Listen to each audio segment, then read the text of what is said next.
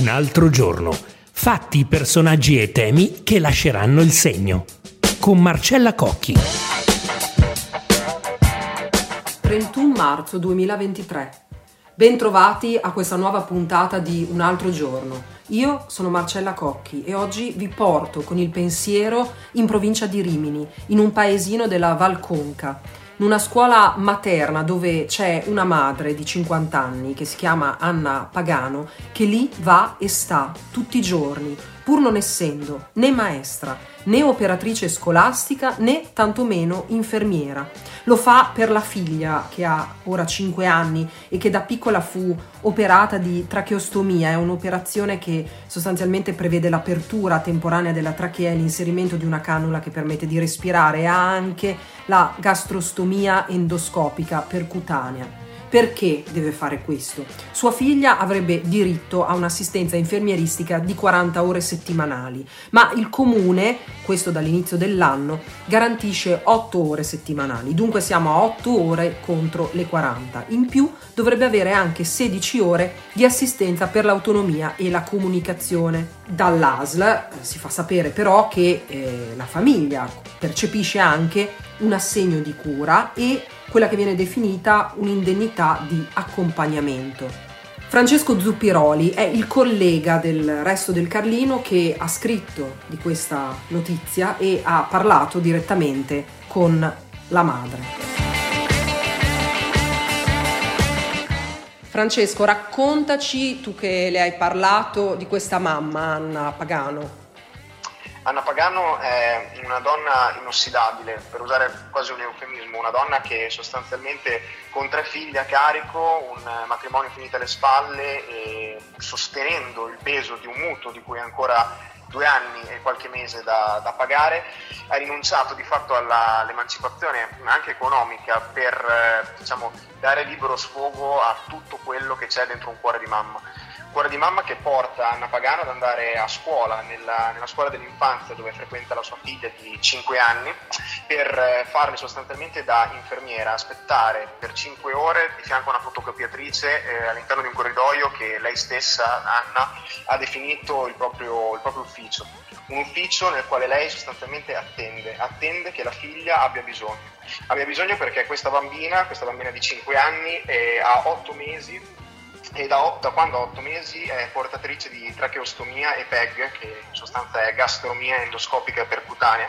a seguito di un parto prematuro e la colonizzazione all'interno dell'ospedale da parte di tre batteri. Anche parlandoci, Anna ha sempre dato l'impressione di essere una persona determinata, una persona che sa di cosa ha bisogno suo figlio, una persona che non vuole indietreggiare, nel senso per scaricare le proprie responsabilità a quell'assistenza infermieristica che attualmente non c'è.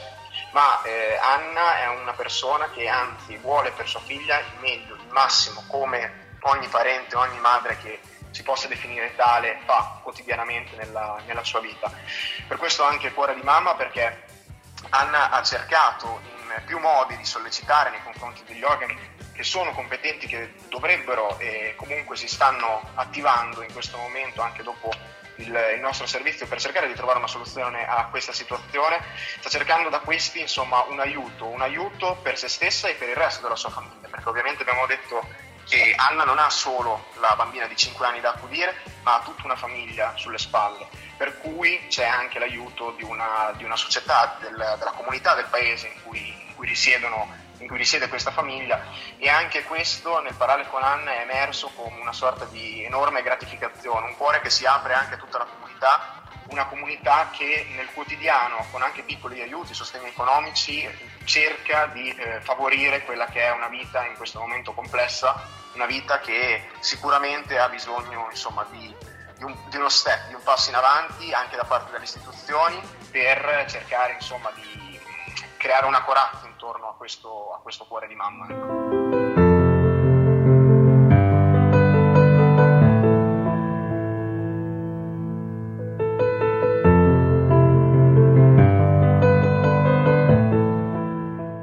Abbiamo sentito anche Mirko Tamagnini, il direttore dell'ASL distretto di Rimini. In sostanza l'ASL dice che assieme al comune eh, faranno tutto quanto è possibile per garantire il sostegno maggiore possibile almeno dal prossimo anno scolastico quando la bambina dovrà eh, frequentare le scuole elementari. Sentiamo valutato anche nell'ultimo incontro fatto il 28 di dicembre del 22 alla presenza anche della mamma, dell'avvocato, dei servizi dell'azienda, del comune e anche i servizi scolastici e oltre a fare una valutazione attenta degli interventi già in essere sulla bambina, l'obiettivo di questo incontro è stato proprio quello di valutare anche con l'obiettivo di rendere autonoma la parte assistenziale della bambina già eh, dal nuovo anno scolastico, quando la bambina comincerà ad andare alle scuole elementari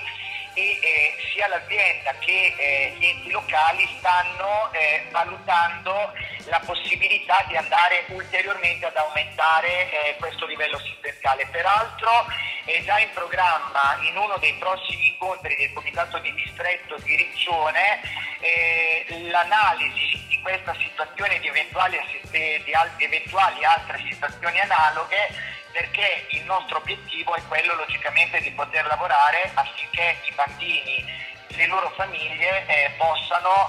nel, nella migliore risposta al bambino e in autonomia avere interventi importanti come sono quelli scolastici e quindi la partecipazione alla scuola da parte della famiglia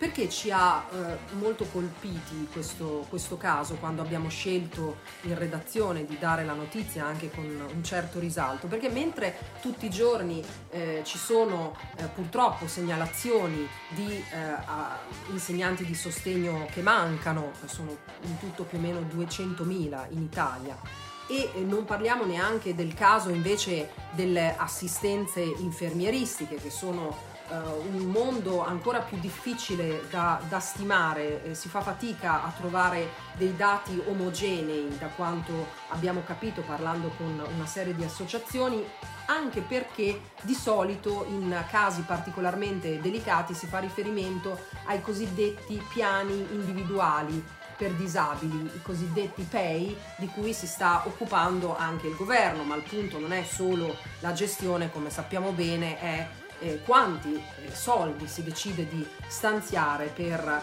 aumentare questo tipo di aiuti. E allora, eh, anche per questa ragione, abbiamo parlato con Salvatore Nocera, che è esperto di dispersione scolastica per FISH, che è la Federazione Italiana per il superamento dell'handicap. Nocera ci dice che tutte le risposte a un caso come quello di Anna Pagano si possono trovare nell'articolo 1 della legge 162 del 98 che è sostanzialmente un'integrazione alla famosa 104 del 92. Che cosa prevede questo articolo? Dice in sostanza e prevede il diritto delle persone con disabilità ad avere dai comuni e dall'ASL un servizio di aiuto personale fino a 24 ore su 24, anche con un'assistenza indiretta. Quindi indiretta significa con un rimborso, il riconoscimento di un rimborso una volta che sia appunto accertato il caso.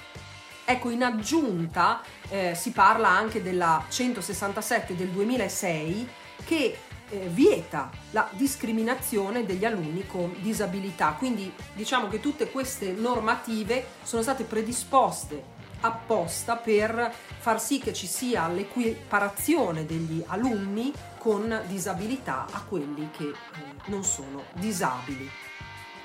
Dicevo che è un caso abbastanza raro quello, eh, quello di Rimini. Alcuni anni fa eh, ci diceva eh, Nocera, c'è stato il caso a Roma di una madre che fu addirittura nominata insegnante di sostegno per assistere la figlia che frequentava la scuola superiore e, ed era autistica. Ma speriamo che appunto nel caso eh, della bimba eh, di Rimini eh, si trovi una uh, soluzione. Camminerò a un passo da te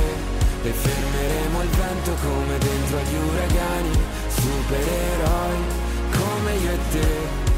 Se avrai paura allora stringimi le mani perché siamo invincibili vicini e ovunque andrò sarai con me. Ci aggiorniamo alla prossima settimana, vi ringrazio per l'ascolto e se vorrete tornate con un altro giorno.